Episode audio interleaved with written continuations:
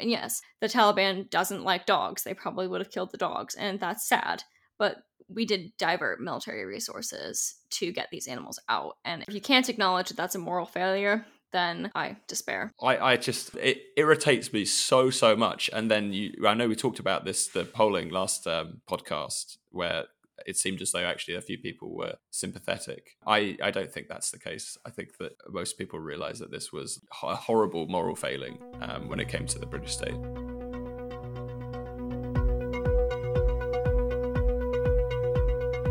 Welcome to the Pin Factory, the Adam Smith Institute's podcast.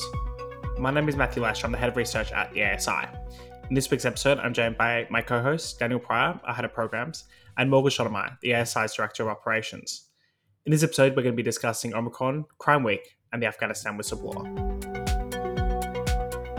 The government has introduced Plan B, meaning the reintroduction of working from home guidance, mask mandates, and vaccine passports, at least for larger events. But before we get on to Omicron, the dominant topic in the media over the past week has been surrounding an alleged Christmas party at number 10 last Christmas. Uh, going to you first, Morgan, what do you make of this? How much political impact do you think this is realistically going to have? I think a lot of people thought this was a Westminster bubble story at first, and it was really, um, you know, just people who were really in tune with politics who cared. But it's clear that that's not the case anymore. We're on day five of this story, I think. You know, it's, it's going on for at least a week now. Um, and you've seen it cut through to Ants and Dec, and you know, some footballers are saying things. So it's certainly not a story that's going to go away anytime soon. And you can understand why, because this is the government uh, who has put these restrictions on us. Remember last Christmas, they completely canceled Christmas, said we couldn't go to our families' homes, you couldn't see loved ones. People were dying in the hospital alone at Christmas time and allegedly number 10 was having uh, more than one party. Um, so you can see why people really care about this. Yeah you can tell when something's had cut through more or less when two things happen. One it starts popping up on the meme pages that have millions of followers. And two when then subsequently screenshot of those memes and, and screenshots of tweets are sent around private whatsapp and, and messaging groups. So when it goes beyond the kind of political realm on Twitter and, and Facebook, where I think it, it, very much started the week and, and moved into something else altogether. I, I think justifiably so, particularly after the Allegra Stratton video. Now, I don't think that it's necessarily fair to blame her. She wasn't at the party. She's answering a theoretical question very badly, and you can see from that video why she perhaps was not the best idea to be appointed um, the, the leading spokesman for the government what though it does indicate is that they knew about this party. or something that people around number 10 were aware of, and therefore kind of puts a bit of a laughing stock towards the prime minister's denials through the week, saying first of all it was quite clear it wasn't happening, and then in the, between that it was no rules have been broken, and now there's going to be an inquiry. It, it, it seems like this almost only happened by all reports, or something like forty to fifty people um, drinking into the, the, late hours into the morning um, at a time when London was under, I think it was tier three restrictions, and therefore um, it wasn't a, an illegal affair. And they obviously should have known much better than having a, an event at number 10 uh, during this particular period as they're planning some quite extreme restrictions in response to, to the Alpha variant. Yeah, I guess the, the kind of thing that the public seems to have seized on, the worst thing about this is the hypocrisy. But it is fair to say, I think, that during that period and, and across various lockdowns, a huge number of people who aren't uh, number 10 staff as SPADs or, or, politicians have ignored COVID restrictions at one point or another. Of course, uh, us three on this podcast have never done any such thing. But do you think there's a certain extent to which those in glass houses shouldn't actually be throwing stones here? Or is there a, a meaningful difference when it comes to politicians needing to set an example for the rest of us, I guess. I think it's very much a case of Caesar's wife must be above reproach. If you're going to be putting the country under these restrictions, um, you of all people need to be following them. And this is kind of a consistent thing that we've seen um, with this government. You know, the scandals that have come up uh, throughout COVID with, you know, Matt Hancock and Dominic Cummings, it's the same refrain over and over again that the people who are instituting these uh, measures were not following them. And yes, not everyone in this country has followed COVID guidelines and COVID restrictions, but there are plenty of people who have done so at great personal cost. Um, and I think that's what's more important is the fact that people were following it at great personal cost themselves, and the people who are putting the rules in place were choosing to ignore them. And just to finish off on on the Christmas parties subject before we move on, do we think that this is going to have a really quite significant impact on Boris's viability, I guess, as PM? Because it's generated an awful lot of anger within the Conservative Party, Matthew. It does seem as though this is even worse than Barnard Castle and he's more intimately involved with this particular issue. Do you think this is going to become a more long term theme of uh, kind of the beginning of the end, or am I being perhaps a little too uh, presumptuous there? Yeah, look, there are some polls indicating that somewhere between 50 and 60% of Brits now want Boris to resign as Prime Minister and and Labour Party is clearly ahead in the polls. Uh, the relationship between the Tory Party and Boris is extremely transactional. He'll be there for as long as they think that he's someone who can win them political gold, who can win elections. I think on balance, I can't see him resigning over this. I don't think he's going to suddenly disappear. Um, and I, I, think he'll be able to come back from this and pe- people will forget about it. The, the, amount of previous scandals that were meant to be like this as well, the, the Owen Paterson one not long ago, uh, the Cummings one last year. With, the mood is is is pretty rough, but it's not to the point where they actually seriously people are sending uh, letters in to uh, the, the, chair of the 1922 committee demanding that Boris go.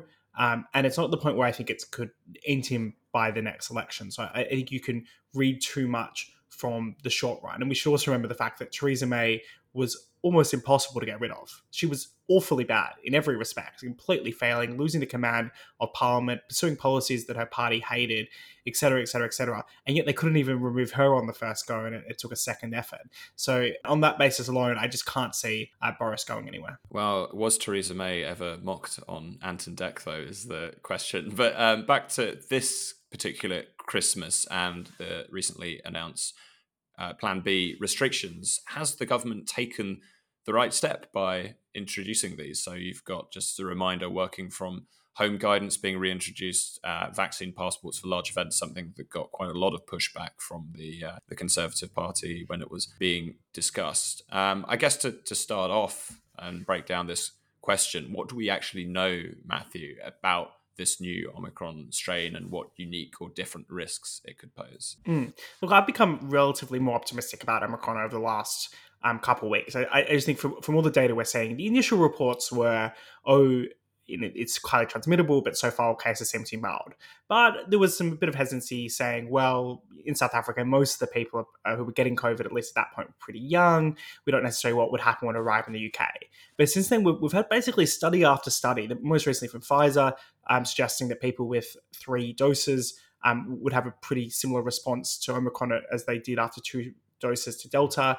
Uh, we've, we've, got numerous reports from hospitals indicating that whilst there have been more hospitalizations, a very tiny proportion, much less than Delta, have ended up in ICUs uh, or on ventilators. Um, and then just more broad reports um, we've seen as well about um, hospitals not really being overwhelmed, and there's even some in, initial indications that um, it might have even peaked in cases in South Africa. So, in, in all that context, even though we know Omicron is going to be quite transmittable, uh, and in fact, it, it, will spread through the population. It is already spreading through the population quite quickly.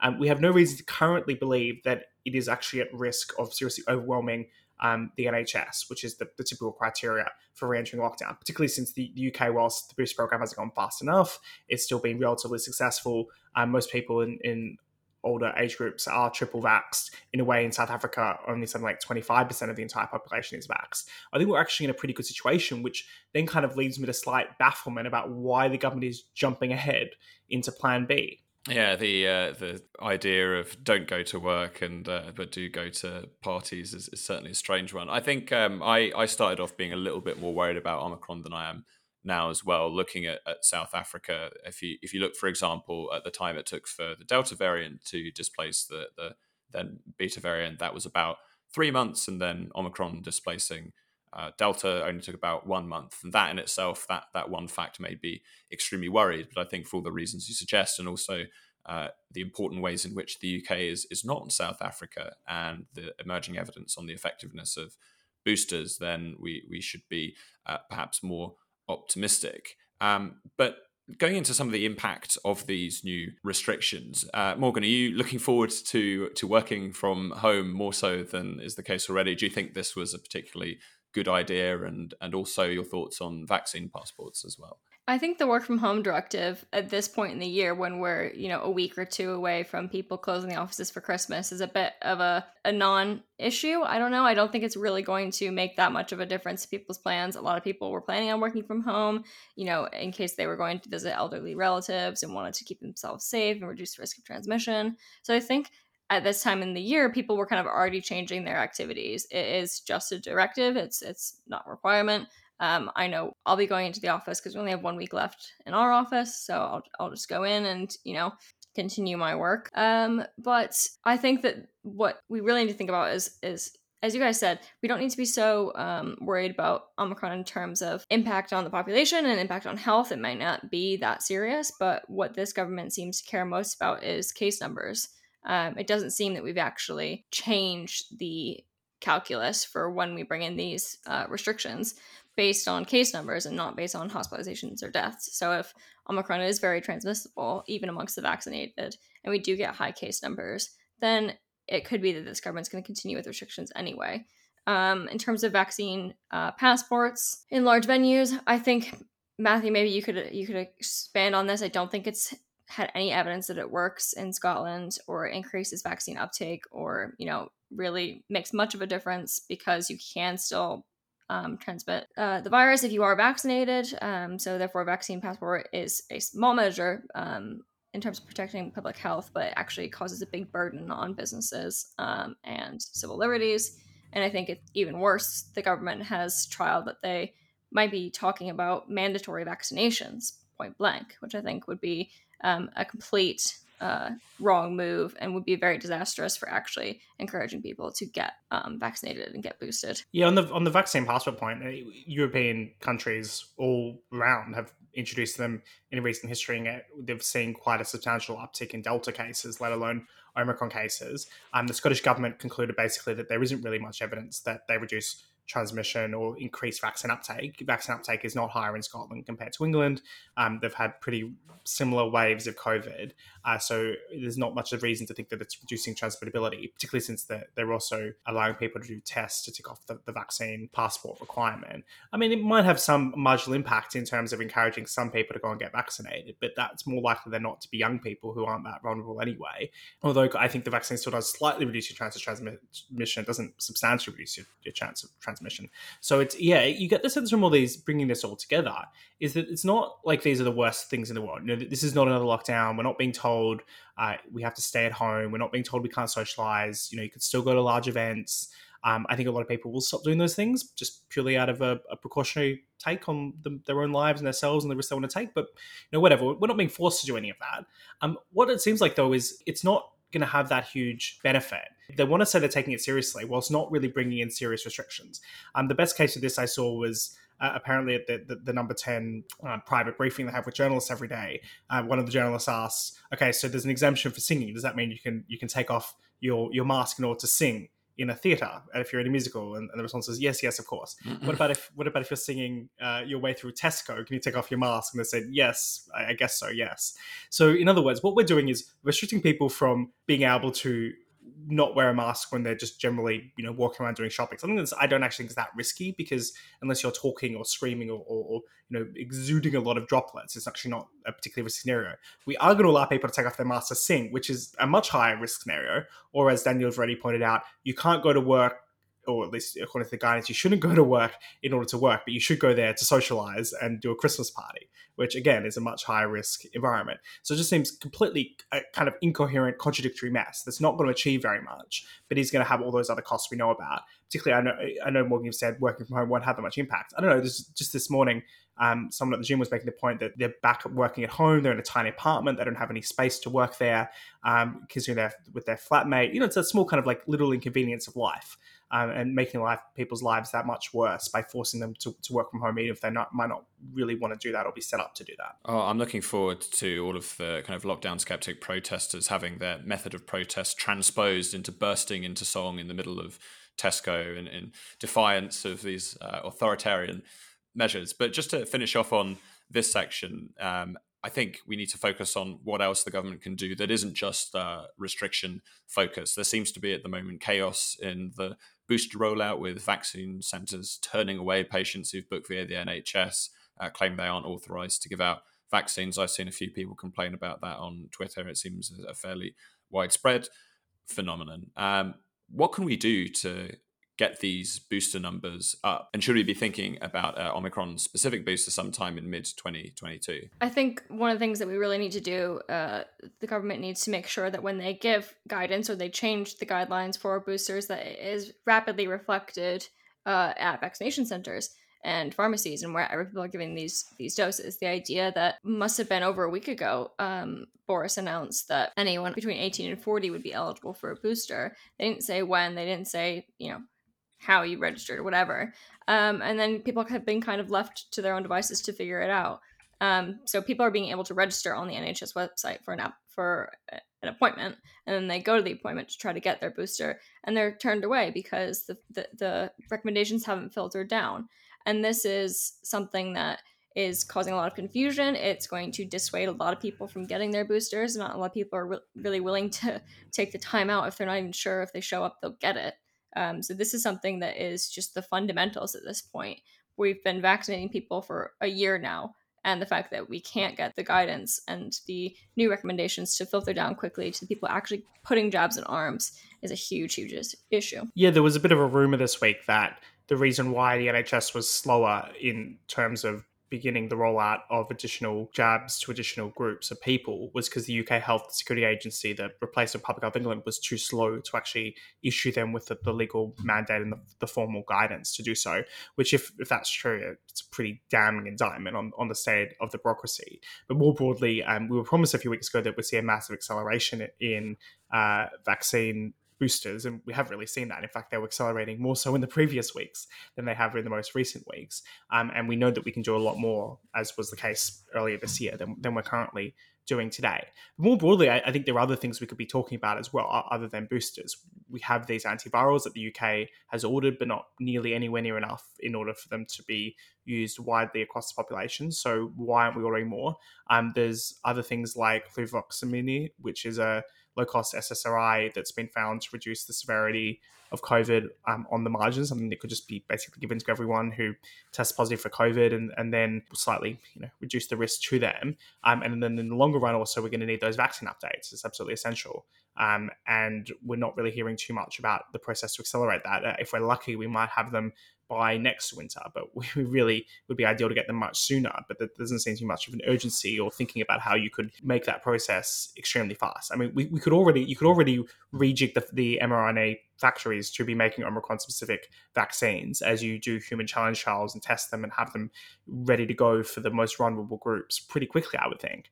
But we're not doing that, and that doesn't seem to be the urgency. Well, we started off this section talking about uh, one instance of alleged crime. and now it's time to move on to our next section of this podcast on the government's Crime Week and its new drugs strategy. Wow, Daniel, that's that. That was a bit of a. It was an attempt at a segue. I'll, I'll say. Look, all right, I'm I'm I'm still learning. Okay, I, I can't match the master of segues. I'm sorry. I thought it was a good segue.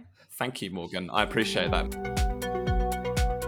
That's right. It is meant to be Crime Week, uh, if you remember, the series of government amount- announcements designed to reinforce a tough on crime message to deter criminal behavior. The week began with drug related crime, with a focus on tackling criminal gangs and middle class drug use.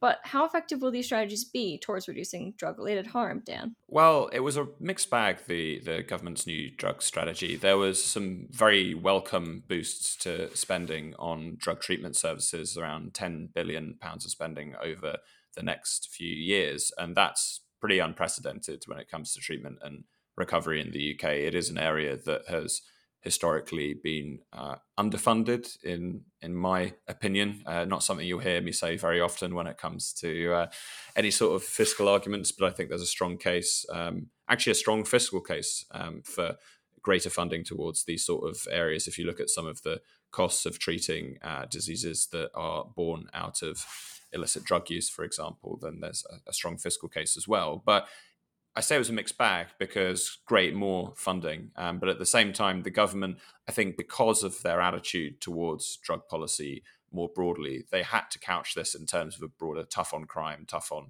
drug users, and blame uh, drug users uh, for crime approach. So there was talk, at least in an upcoming white paper, about punishing repeat offenders who are caught with um, possession of, say, Class A drugs by taking away their passports and driving licenses, which to me is just you know, patently a, a stupid and counterproductive idea. If you're someone who, for example, is um, addicted to using a particular drug, you're trying to go through recovery services. A big part of recovery might be, say, getting a job and getting a stable income. How are you going to get a job if you haven't got a driving license or passport? It's going to make it more difficult to rent out a flat, etc. And it's just going to make the transition away from um, problematic drug use more difficult, which is precisely the opposite of what I think the government wants to achieve. Um, the other aspect of this is is very much trying to pin the blame on what the government has repeatedly called middle class drug users, um, and they're the ones that are blamed for driving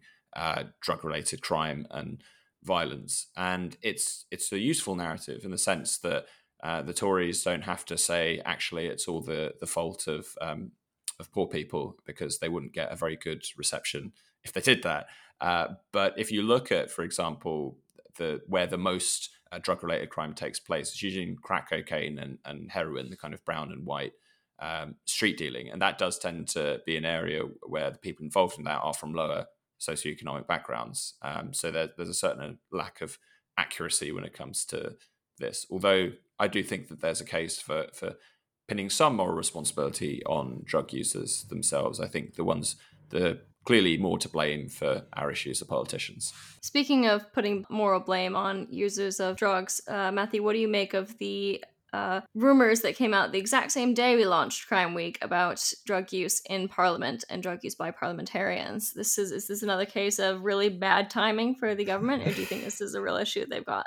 Yeah, one one rule for me, one rule for they. I mean, I think the the reports that, that came out were that they were doing some tests around Parliament, um, the kind of things you normally do in a, a nightclub bathroom, where they were wiping surfaces to see whether or not there was any resonance of cocaine, and they found basically across most of the toilets in Parliament, including one right near the Prime Minister's office. Uh, that, that, that, it was in fact um, cocaine use. I don't think that honestly comes to a surprise to anyone in Westminster. You've got huge amounts of drug use across uh, the political class, be it politicians, but even more so staffers and, and journalists as well. Uh, whether or not that has much impact, probably not unless you can really pin that down. It does seem like a general irony to me, though, um, you've got all these politicians in cabinet who've admitted to drug use. They, they are the, the epitome of a middle class drug user, um, clearly quite functional, clearly not causing a huge problem to society, and yet that's who the government wants wants to go after.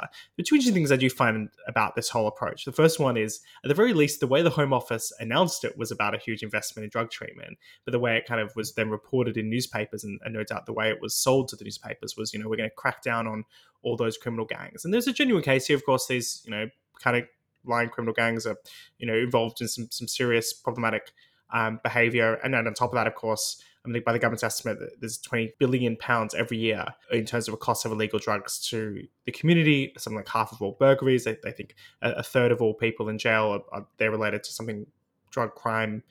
Uh, as, as well as more more broadly um, the, the kind of crime that's simulated by, by drugs. But at the same time, the broader strategy other than a little bit more on healthcare, is the, the same approach that's failed for the last 50 years. It's this we need to go tough on drug users. Um, over that time, over the last 50 years, we've seen huge increases in drug use. It clearly hasn't worked. I mean, now we've got record numbers of, of drug deaths. like 4,500 people died last year from drugs. Um, we know that there is an alternative to this. We, we know we can, uh, as Portugal did, um, decriminalize drug use um, and, and, that led to a substantial reduction in, in, in drug use uh, deaths. Um, and and criminal behavior. Of course, wasn't criminal anymore, but you could actually deal with the, the people who were using drugs. Um, the exercise in the past was about things like drug consumption rooms that have proven quite effective in terms of saving lives to people who, who take drugs by, giving them somewhere safe to do it, as, as, well as connecting them to, to allied health services. So we know that there's an alternative approach when it comes to drugs. It doesn't seem like the government's particularly interested in it, and therefore I don't think I have much faith in the strategy. I think they were very worried about the tabloids kind of deeming this new drug strategy as being soft on drugs. So even though you know the centerpiece was ultimately this this increase in funding, the rest of the stuff is just peripheral. You know, various Greek names, Operation Cerberus, which is just a different way of trying to stop drugs getting into the country. Basically, more of the same. But as you said, the tabloids kind of reported it as you know kicking down doors and uh, and arresting dem horrible crims approach.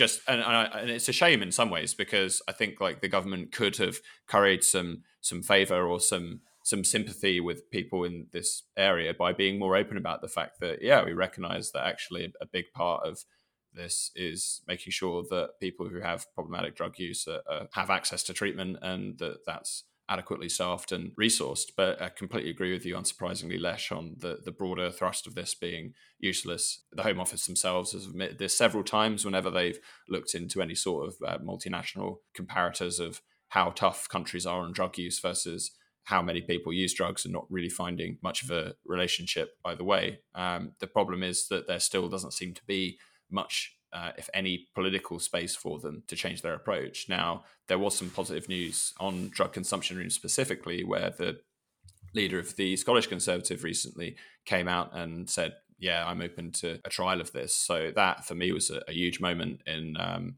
in looking at how the Conservative Party's attitude at large might be starting to change uh, at least a little bit. This Crime Week, the, the new drug strategy, is another example of that. It's very surprising. You know, two three years ago, I never have thought that they'd announce such a massive investment in uh, treatment services, for example, and yet here we are. So it does seem like we are slowly moving in a positive direction, even if some of the the kind of headline measures like your, your passport's being taken away, your driving licenses are, are ridiculous and, and aren't going to work and will in fact make things worse. The the broader message is positive. Right. Well, let's move on to our final topic of the podcast the Afghanistan whistleblower from uh, earlier this week. Again, a possibly forgotten topic. With so much going on this week, it would it also might be easy to forget that a former civil servant, Raphael Marshall, made headlines, in fact, some front page headlines, after revealing the chaos and incompetence around UK's efforts to evacuate from Afghanistan. Just going back to, to where we were in August, Morgan, do you think a messy withdrawal was basically inevitable when the US decided to leave Afghanistan, uh, effectively dragging the UK and other coalition forces along? Yeah, unfortunately, I do think it was uh, inevitable. I think with the lack of intelligence, the lack of planning, the fact that the US didn't really clue anyone into their plans, and left so abruptly really was a recipe for disaster. They knew the Taliban was going to take over. They knew that they were putting the lives of Afghans at risk, especially the hundreds of thousands of Afghans who helped Brits and the US and other Western forces throughout this campaign in Afghanistan. Uh, the idea that there was, you know, if they only worked harder, they could have saved more is kind of a moot point when the actual intelligence communities and the actual military communities and the leadership of the US and subsequently the UK took this decision knowing that it was going to be chaos. They, they knew what they were doing, I believe. Um, was going to result in unmanageable amounts of chaos. So yes, we, you know you look deep into this whistleblower and you see all of these allegations. If people people weren't working hard enough, they weren't you know apprised of the issues and all of that. That is all true, and I think that's something that needs to be addressed. But at the end of the day, a lot of people were set up for failure with this withdrawal. Yeah, it seems like the central failure, at least to me, was the decision to withdraw itself. And I think that's had a hugely damning impact on the, the state of the West and, and the legitimacy of the US when it comes to promoting uh, liberal democratic values. Uh, more globally, and a huge gift to China. Of course, we've now left Afghanistan in the hands of an Islamo fascist, extremist, basic terrorist state that is certainly not helpful globally. And then, of course, on top of that, that the humanitarian tragedy for the Afghan people. There were some reports this week that um, we might, because the economy is collapsing, end up with more deaths just as a result of starvation than actually died during the war itself amongst Afghan civilians. But, but Daniel, moving on slightly to the allegations, particularly about the UK's role,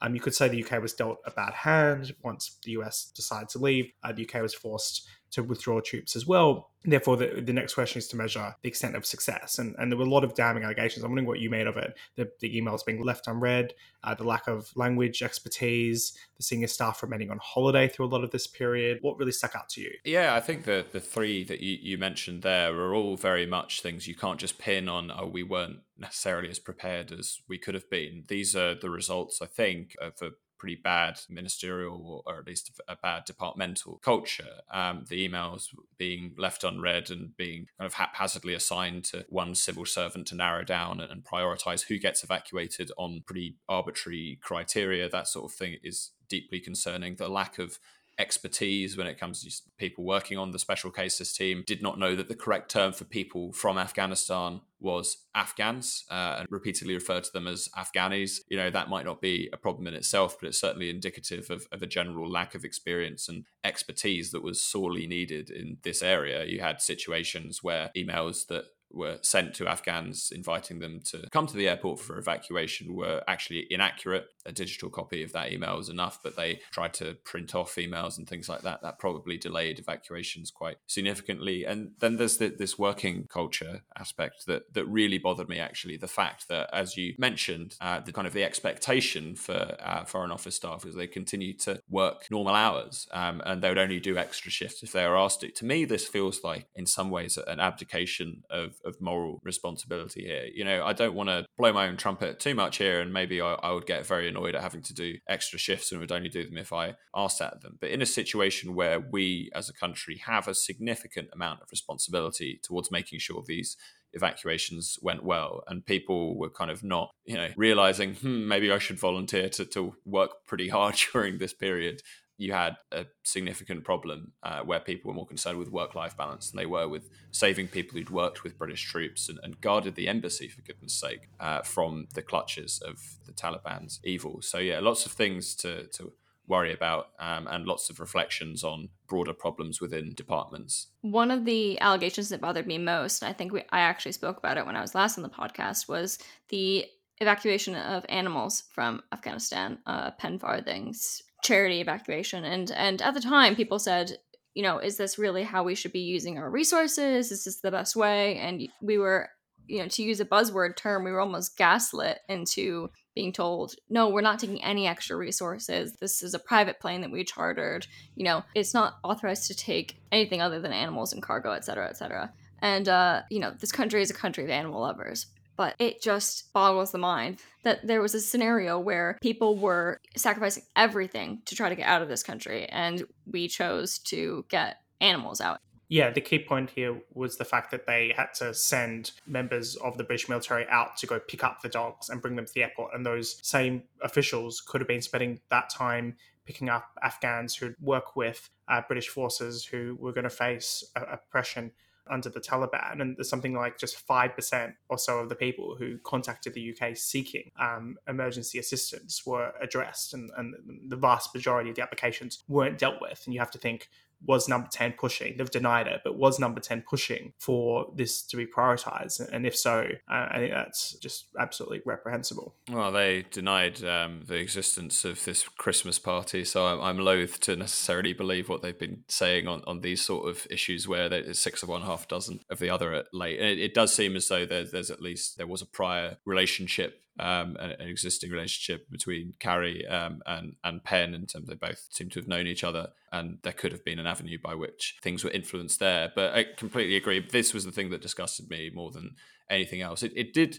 Uh, make me happy to see that because so many people uh, push back against it, there is this kind of latent understanding of opportunity cost in the great British public that more dogs being evacuated does, in fact, sadly mean less actual, you know, Afghanis who uh, have a relationship to Britain being evacuated as well. So people have this intuitive understanding that this was wrong and Pen has tried to push back and you know use this excuse of well we got our own plane but of course as was mentioned british soldiers gave up valuable and limited time in order to help with this aspect that could have been spent uh, on people who very much deserved it and I suppose then the broader question is if, if this is traditionally the foreign officer attracts some of the smartest people in the civil service, it's meant to be run like a, a, machine promoting British interests around the world. We've now seen quite, I guess, a prominent case here where, where they've failed in the moment. Often civil servants can hide their failures or incompetencies and, and no one would really be that aware of it because there's not normally such heavy timelines and, and dates and things to be achieved. Um, most of the time you, you can not perform but get away with it. But I'm kind of just, yeah, what does this say about the, the civil service more broadly. Um, what do we think of their level of competence, as, as, indicated by their inability to deal with, with this kind of a crisis? Is it the same story again, I, suppose, with COVID? Again and again, we, we saw civil servants acting relatively slowly, not being able to make decisions, not necessarily having the best information available, um, ministers not being able to pull triggers and get things done. What is what is the story here? I, I don't know if you can necessarily blame kind of individual civil servants and, and incompetency on that front. But I do think that it's highlighted broader cultural issues within government and cultures of work. So one of the things that really stood out in the UK's response here was a very poor integration between different departments. So obviously, you know, you had the Foreign Office finalising the evacuation list, but then they'd have to pass that on to the Home Office for security checks. Um, and it took absolutely ages for the Home Office to, to actually do this and, and delay the process. You had issues where, for example, IT systems had not been successfully integrated. So things that weren't necessarily to do with individual level of competence, but were more to do with, I guess, a, a, lack of understanding that sometimes departments have to work together on specific issues and a lack of planning for that kind of circumstance. You know, for anyone who's who's worked in a particular government department, they do have their own cultures, their own way of doing things, their own kind of fierce independence. I mean, you look at the relationship between the Treasury and the Home Office as a classic example of that. You know, they both don't like each other very much. And at the end of the day, it's ridiculous that that's the case, right? It shouldn't be that a particular group of civil servants should have active antagonism towards another area of government where, in fact, they are both you know trying to work towards the betterment in a, of Britain in, a, in an apparently neutral way um, it shouldn't be the case that you, you have this this lack of cooperation, this lack of integration. The element of this as well, of course, was the questions about um, Raab's leadership, and there does seem to some issues about his ability to make decisions and the way in which he demanded that things be presented in, in spreadsheets. Though, to me, at the, at the very least, it doesn't seem like this is fundamentally a question about leadership. You, you could have had someone else in charge. Uh, the other issue there, of course, is that the permanent secretary of the department was on holiday for much of this period and refused to, to end their holiday early. And of course, at the start of this, Raab was also on holiday um, and although cut it short, didn't cut it um, short straight away. So uh, it seems like an, an, overall kind of laziness to some extent um, when, when it comes to that leadership. But I think you're right that, that there's probably fundamental kind of deeper questions about the, the way things are structured and, and the competence of the civil service. Um, and you hear that bated breath uh, quite often uh, the idea of civil service reform. Um, I never really quite know what's going to work, or what you're going to achieve. My, my ultimate civil service reform would be to have the civil service doing fewer things uh, and leaving more things up to private individuals to make decisions about their own lives, uh, and therefore not having being so dependent on the structures of the civil service. Because I, I, think often we ask too much of them. Public Health England being a perfect example here, where they spent years focused on preventative health things, and that inevitably meant less resources uh, for pandemic preparedness and, and pandemic planning. So if you can focus and narrow the state down a bit, I think you can inevitably improve the outcomes. Um, just a final thought, particularly Afghanistan point, and this came up last week uh, when we are talking more about migration issues. Uh, what can we do now with respect to, to Afghans, Daniel? What, what would you advocate um, about their ability to, to come to the UK, particularly being working with the UK? We, we got um, a, a, program from the government, though, a relatively limited one, something like 5,000 people per year. Uh, what, what would you suggest? Uh, well, first off, I would start that relatively limited program, which still has not been properly started yet. Three, three and a half, four months now down the line. Um, that to me is just absolutely egregious. The fact that it was announced with some fanfare and including ourselves welcoming the fact that they're going to do it, but the fact that it's taken this long when as we said, I think at the time that we were calling for such a program, it's not like the Taliban's going to delay knocking on your door and killing you for three or four months while the government and the Home Office gets its its proverbial um, things together. So that's that's where I'd start, um, and I'd look to try and expand that beyond the existing numbers as well, because as you mentioned, they were fairly limited. Uh, other than that, I mean, I honestly don't see that much we can do with the situation that we have at the moment. We just have to accept that if the best way of helping Afghanis who are, are struggling under the Taliban or uh, who, say, for example, just want to escape, they might not have necessarily worked with the British military. But for me, that doesn't make them less entitled to not be subject to an Islamo fascist regime. Um, obviously it, it helps for people to have cultural connections to Britain in terms of integration, things like that. But in terms of who morally deserves to have the chance of a better life in the UK compared to the Taliban, I don't think actually just because you, you haven't worked directly with the British military, for example, you, you, should be denied that chance. I think the central point here is Afghanistan is our mess, and, and largely what we're seeing today, the, the collapse of the state, is basically a direct consequence of actions of, of Western governments and, and, the intervention, the inability to, to effectively um, deal with the consequences of the, the original intervention. Uh, and, and therefore, we, we do have a moral duty to the Afghan people, and also, I suppose, uh, you could argue a moral duty uh, to ensure that people have somewhere to go to escape a kind of an authoritarian regime when they have a, a well-founded fear of persecution, uh, and therefore does seem reasonable to me to, to be relatively open and, and, and welcoming to, to, Afghans, and even not just those who uh, work directly with British forces. But on that note, thank you very much for tuning into this edition of the Pin Factory podcast with uh, me, Matthew Lesh. Uh, Daniel Pryor and Morgan Schondelmeier, all of the ASI. If you've been enjoying the podcast, please do rate, review, subscribe uh, generously, uh, and tune in next week for more banter analysis.